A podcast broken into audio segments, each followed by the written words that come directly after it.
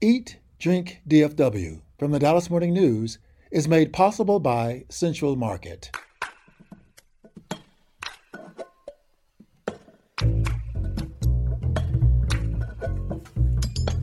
Hey, North Texas food fans, welcome to Eat Drink DFW from the Dallas Morning News.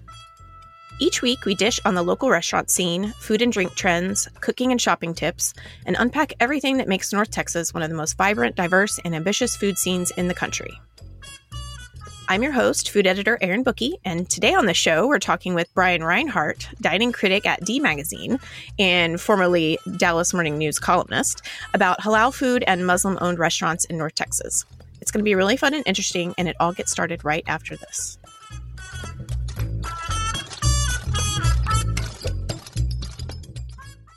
Central Market is really into food, like fish flown in so fresh it still has jet lag into food. Our sourdough starter has been around since grunge was a thing into food. We're talking more prime cuts than a greatest hits album into food. Central Market is really into food. If you are too, then we're the HQ for you, whether you're a make every recipe in the cookbook foodie or a my favorite recipe is reheat type who just digs the delectable. No place makes every day more delicious like Central Market.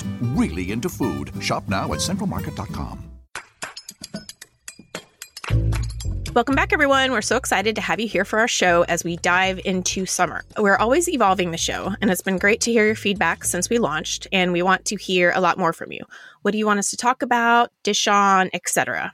Send us your questions and voice memos via our form at dallasnews.com slash food or email us at eatdrink at dallasnews.com. We also have detailed show notes of everything we talk about now, and you can find those recaps online with a bunch of links at dallasnews.com slash food. Later on, we'll be talking with Brian Reinhart, dining critic at D Magazine, about halal food. But now we're going to kick off the show with some news and what everyone is talking about because there's always so much going on. So I'm here with food reporter Sarah Blaskovich and Claire Ballor today. Hi, guys. Hey, Erin. Hello, hello.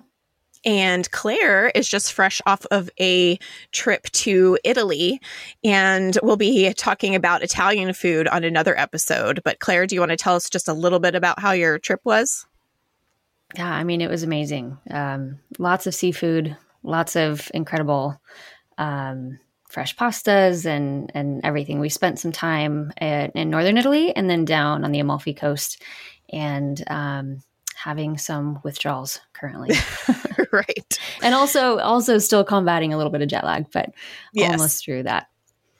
Well, great. Well, thank you. Um, thank you for joining us, and I'm excited to talk about Italian food on a later episode.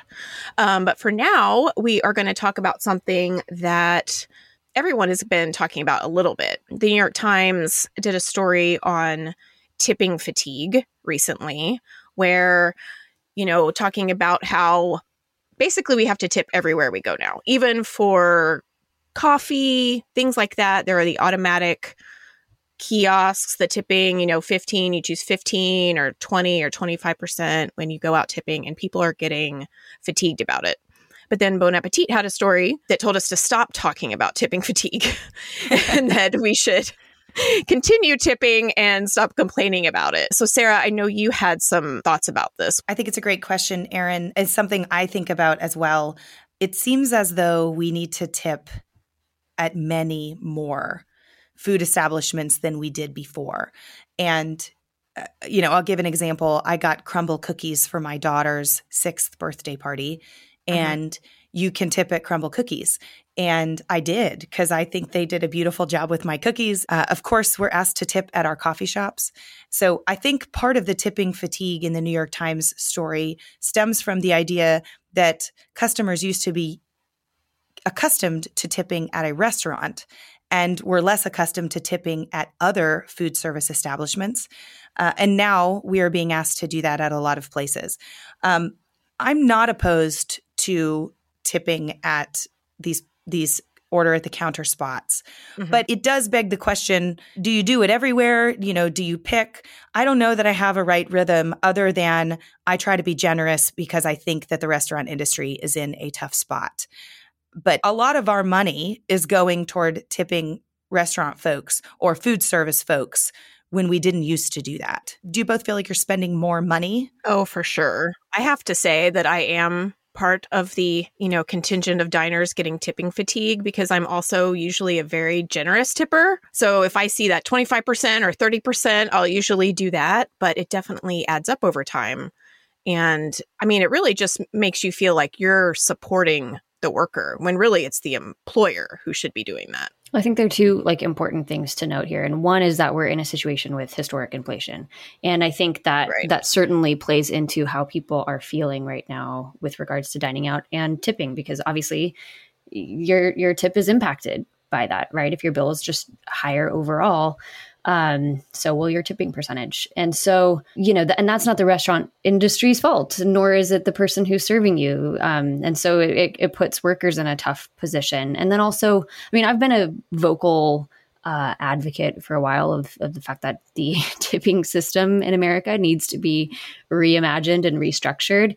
But we've seen places try to figure out workarounds before, and they haven't generally really stuck. It's tough because I think a lot of people would be interested in doing away with that and, and having a, a situation where restaurant uh, workers are paid full wages.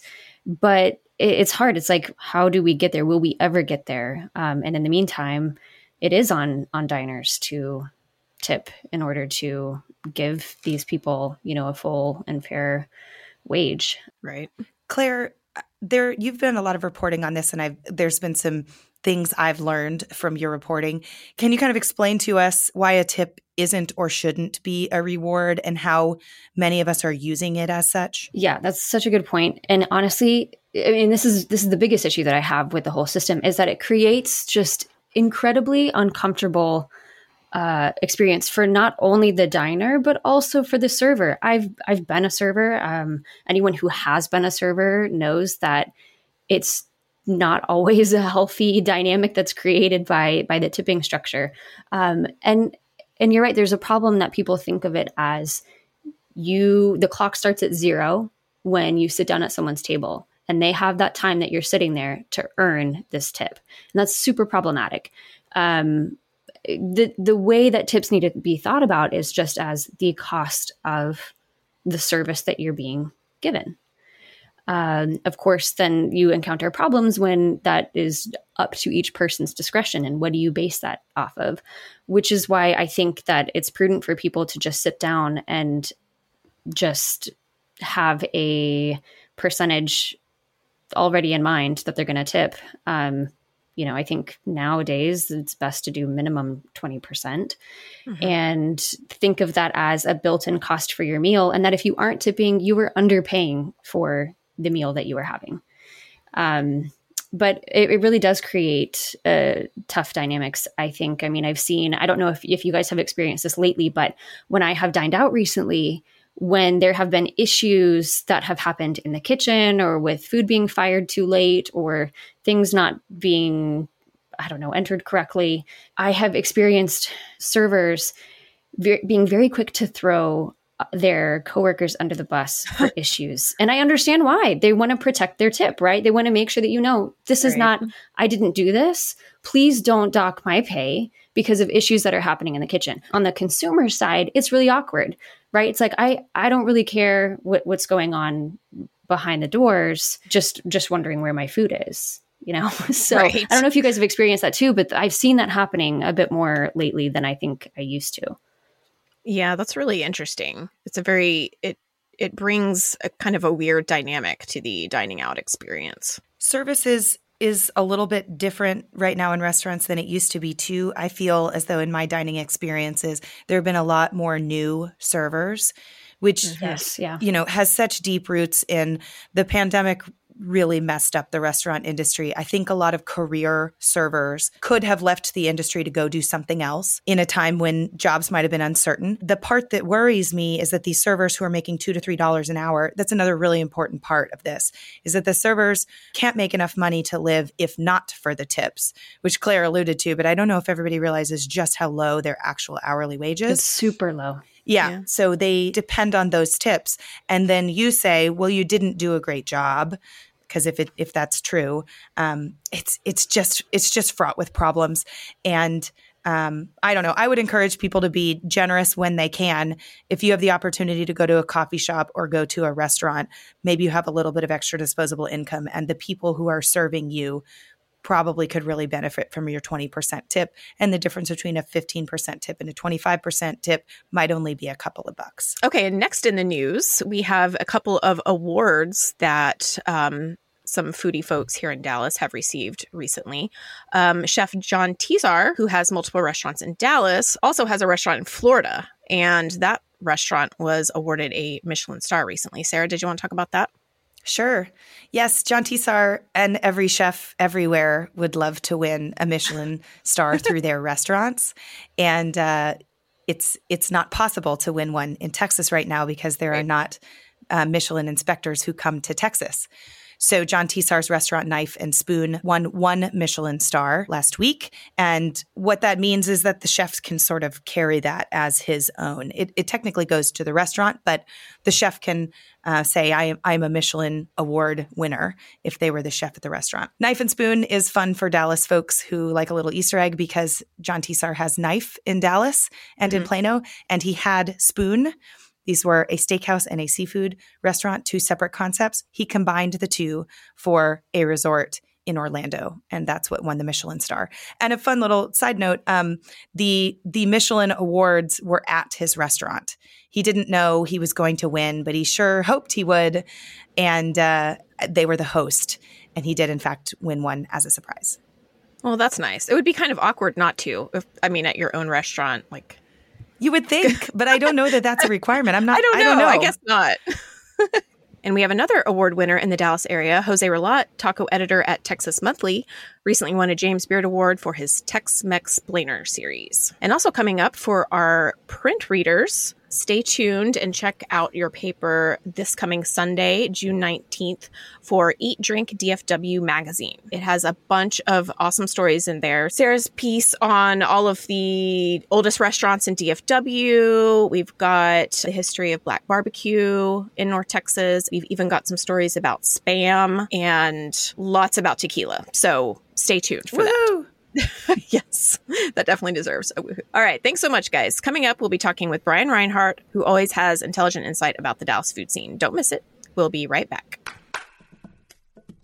Central Market is really into food. Like when we say cheese, it's in 12 languages into food. Butchers, bakers, and sushi roll makers into food. We're talking so obsessive about quality you can shop blindfolded into food. Central Market is really into food. If you are too, then let us turn your shopping list into a treasure map. Get inspired, get adventurous, or just get a chef made dinner when you've got more taste buds than time. No place makes every meal more amazing like Central Market. Really into food. Shop now at centralmarket.com. This is Eat Drink DFW. I'm Erin, and we're back to talk with special guest Brian Reinhart, dining critic at D Magazine and former columnist for us here at the Dallas Morning News. We miss him a lot, but I'm so happy that he gets to write even more about food now, and we can bring him on the show to talk about it. Hi, Brian. Welcome to the show. Thank you so much. So great to be here.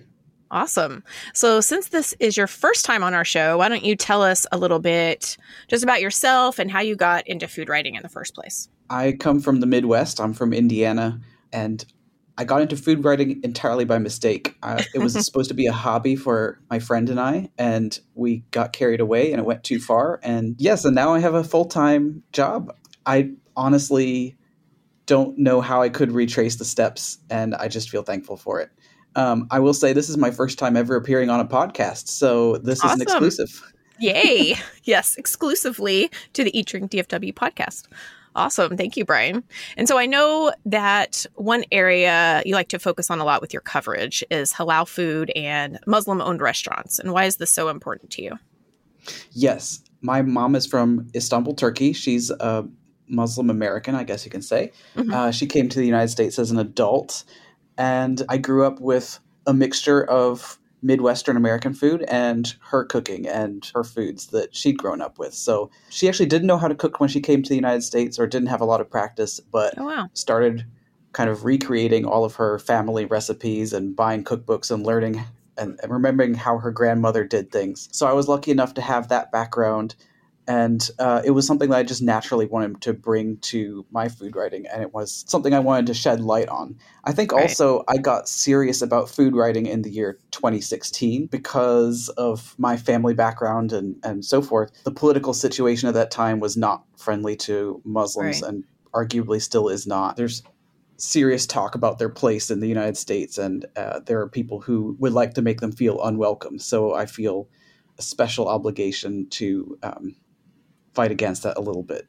Yeah, yeah, that's understandable. And so what were some, you know, dishes that you that you grew up eating that your mom cooked? I just found out the story about this the other day, um, but our special occasion meal is lamb chops. And uh, a thing that's a little bit different from most people is the serving size, I guess. We've had guests come to the house and be surprised that they're expected to eat four to six lamb chops at a sitting. you don't just get one or two, uh, you get a half rack, basically. And the backstory, it turns out, is that uh, my mother was in the hospital when she was eight or nine years old, and uh, her grandmother roasted racks and racks of lamb chops and put them into little tubs and snuck them into the hospital so that mom would have something to eat while she was being taken care of rather than the grim cafeteria food. Right. Um, so that's kind of that's become why now everybody's birthday, every holiday almost, you know, it may not be Christmas Day, but it might be the night before, the day afterwards, but there's always going to be a rack of lamb chops on the menu at a special occasion. awesome. Per person, I guess. Yes, almost. Yeah. So tell us a bit about the Dallas area Muslim community that you've discovered. Which countries are they largely from and which populations do we see represented here in the food world? Yes, um, it's it's a challenging thing to research. Actually, the, the the first Muslim community here was actually the Nation of Islam, um, American raised Right. movement.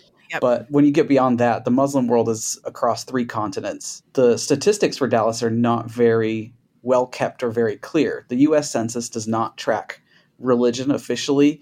Pew Research did a sort of religion census of America in the year 2014. I haven't found a more recent one and then probably about half of the people in the Muslim world are legally considered to be white in U.S. Census data because Oh, uh, the Middle East, North Africa, Turkey, the Caucasus, Iran, all of that area is considered to be white people for the purposes of American kind of data collection. Hmm. But from what I can tell, there are it's about one to two percent of the Dallas Fort Worth area is uh, Muslim, Mhm. which is something like 100 to 200,000 people. But there's a lot of variance there. It's a, you know, we're talking about whether the community is about the size of Richardson or whether it's about the size of Plano or Arlington. We don't really um, have exact information on that. The biggest community here, though, is uh, people from South Asia. So those are people from India, Pakistan, Bangladesh, who uh, came here after those nations started to split up along religious lines and had a little bit of uh, religious conflict at the time of the division. Yeah. And have you seen more kind of come to this area in in recent years or in the last decade or so? Definitely because of all the high tech stuff with with all the wave of tech companies coming to the area and startups and um, and stuff like that. We've definitely seen a huge increase in especially South Asian, but you know immigrants of all kinds coming to the Dallas area with that wave. One thing I've noticed about when populations move here, a lot of what they start doing is what they know, which is cooking, starting restaurants, things like that. How do you see that play out in the food scene here? I think Pakistani food is one of our strengths. Uh, Okay. as a region, for example, up in uh, Carrollton, Al Markaz is the original pioneer of the area, so, so to speak. You know, when I've talked about other places, I wrote a column for the morning news about Pakistani barbecue restaurants, and the number one feedback that I got from people was, "Have you been to Al Markaz?" um, it's you know, it's an institution at this point. They have a great lunch special. It's only like seven dollars, and everybody knows it. It's apparently also from what I'm told, it's right down the street from one of the biggest mosques. So everybody goes after. It's like Sunday brunch after church. It's where the social scene happens in the evenings. We also have a great deal of restaurants from the Arab world, but it, they're very diverse and scattered. Um, I grew up partly in Dearborn, Michigan, where everybody is Lebanese. All the food is Lebanese food. So that was kind of what I was expecting, but we have a lot of people here from Lebanon, Syria, Iraq, Tunisia, Egypt. So the scene is uh, very diverse in that way, and there's not one particular thing that stands out so much. Yeah. What are some of your favorite spots to go to? Ooh, okay. Um, my my favorite spot is, I mean, if I had to pick a number one, which you didn't even ask me to, is um, Fatouche in Pantego, right in the between Dallas and Fort Worth. He is from Baghdad. He was a refugee. His brother was killed by terrorists, and um, he was working as a restaurant worker in Baghdad. He was serving cheeseburgers to the American soldiers, and they told him, "Well, these are the best." Most American style cheeseburgers. These are the closest that we get to the real thing in, Oh, wow. while we're serving in Iraq. Um, so they actually wrote him letters of recommendation and they told him even before he applied for refugee status they told him keep these you're going to need it someday and then when he was able to apply he had all of these letters from soldiers saying this is a good guy he's fed us and we trust him and so forth Oh, wow. That's amazing. um, it's a great story and i mean a good story is good but he's also a great chef so that's a, right. a wonderful plus. Um, I also like Open Sesame Lebanese on, in Oak Lawn. It's easy to get to for most people in Central Dallas, and nice, good food uh, or nice casual food, I should say. Mhm. If you want to try something from Afghanistan, you should go to Plano and try Express Kebab. They have really, really aromatic and sumptuous rice pilafs and kebabs done Afghan style. Oh, yummy. That sounds amazing. And so, can you explain a little bit, um, kind of what what halal means? Because I know we see that. I mean, I live in Plano, Mhm. so I see that everywhere, especially during Ramadan. There's, you know, um, a lot of advertisements for um, uh, halal fried chicken and things like that. Yeah, and um, I know that halal also has been the subject of some fear mongering from people who think that maybe it's some sort of creepy religious thing or or religious rule. It is a religious rule uh, in the same sense as kosher, so it dictates particularly how um, animals are slaughtered. Although there are kind of obscure rules for making halal plastic and paper products that I don't even Oh. know honestly Yeah. um, but mostly it, it concerns how the animals are slaughtered. And actually, the result is that you get very, very good quality meat. Even non Muslim restaurant owners that I've talked to in Dallas and Austin have said that they love the consistency and the consistent quality. These are, you know, like these are chickens where they haven't, they've fed the chickens with organic stuff and they're free range or non cage. Um, because the religious rules do not countenance the idea of factory farming, basically right. um, and it's hard to do um, large scale factory slaughter following those rules. So Right. um, a lot of chefs, even outside of the Muslim community, find that they're getting a better quality and more consistent product, which is great. Um, and I can you can test this for yourself by going to Sarah's and Richardson, the grocery, um, and going to the meat counter, which I think is one of the best butcher counters in the whole region. It can be hard to tell when a restaurant is uh, from a Muslim culture or Muslim owned um, if they don't have the halal advertising because of marketing, because they frequently use the word Mediterranean and um, also, or they'll frequently use the word Indian if they're Mhm. if they're Muslims from India, which I think is one of the actually one of the largest Muslim countries, even though it's mostly known as Hindu. Um, and then, Right. or if they're from somewhere else in South Asia, they'll use the word Indian because Americans recognize the word Mediterranean much more than they recognize. Like, if you saw Jordanian food, you would probably scratch your head a little bit. But if you see the word Mediterranean, okay, well, now you know what to expect. Right. I have often wondered myself if there's some element of using those words, those names to protect against prejudiced sentiments or anti Arab American type ideas, especially after September 11th. But I haven't been able to prove that one way or another. And, I, and you know, if, if it's true, I don't think anybody is going to admit to it very readily. It also makes it kind of confusing for for consumers to find out, you know, what they want to try. You know, because Mediterranean is just like, Yeah. you know, could be anything. Yeah, Spain and Italy are Mediterranean, Yes. you know. Uh, France and Egypt, it's the same sea that touches all of them. Sometimes I'll look for how they spell the words on the menu to see if there's a clue to a Mm. particular culture. One frequent giveaway on a menu is a dish called Fool, which is F U L. Um, it's a stew of fava beans and spices and olive oil and garlic and parsley and so on. And that is an Egyptian dish, particularly. So that's one of the ones that I use as kind of like a clue. I see that and I go, okay, well, they either are from or have spent some time in Egypt. And then that kind of helps to unravel the mystery behind where they're from sometimes.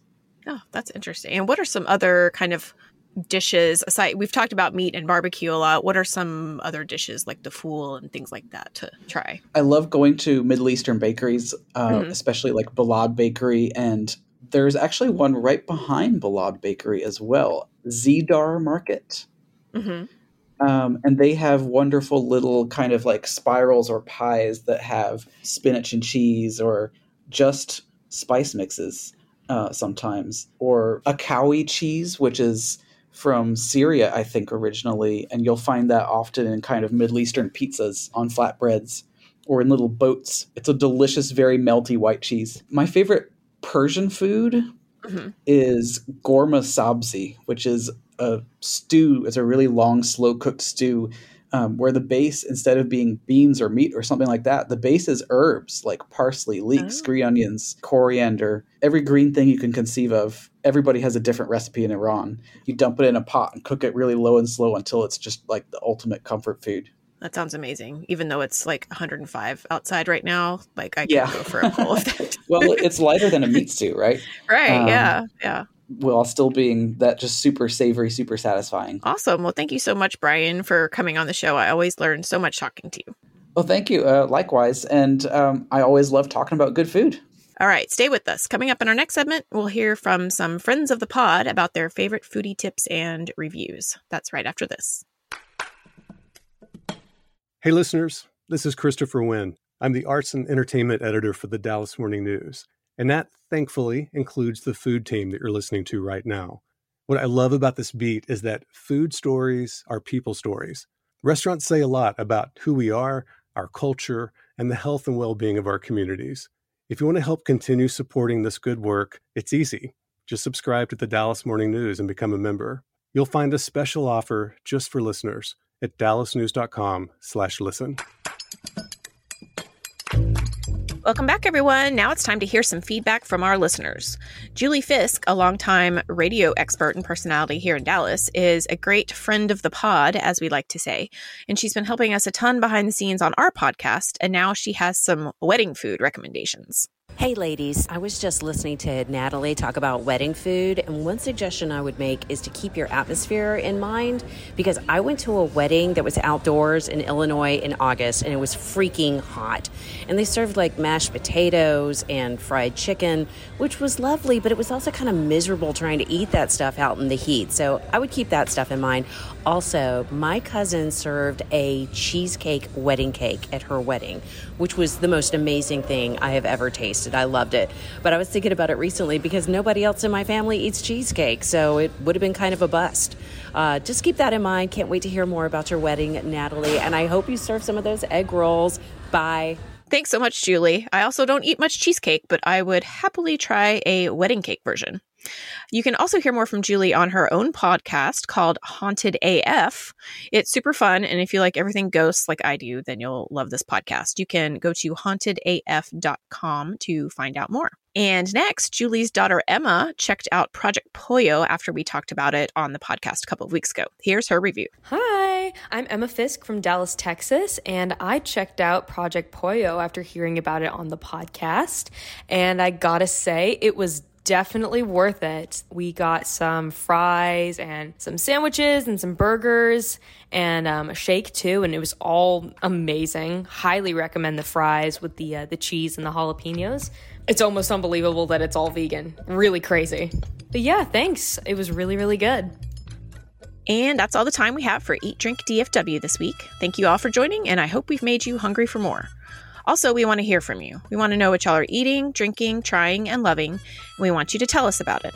We want your questions too, so fill out our form at dallasnews.com slash food or email us at eatdrink at dallasnews.com.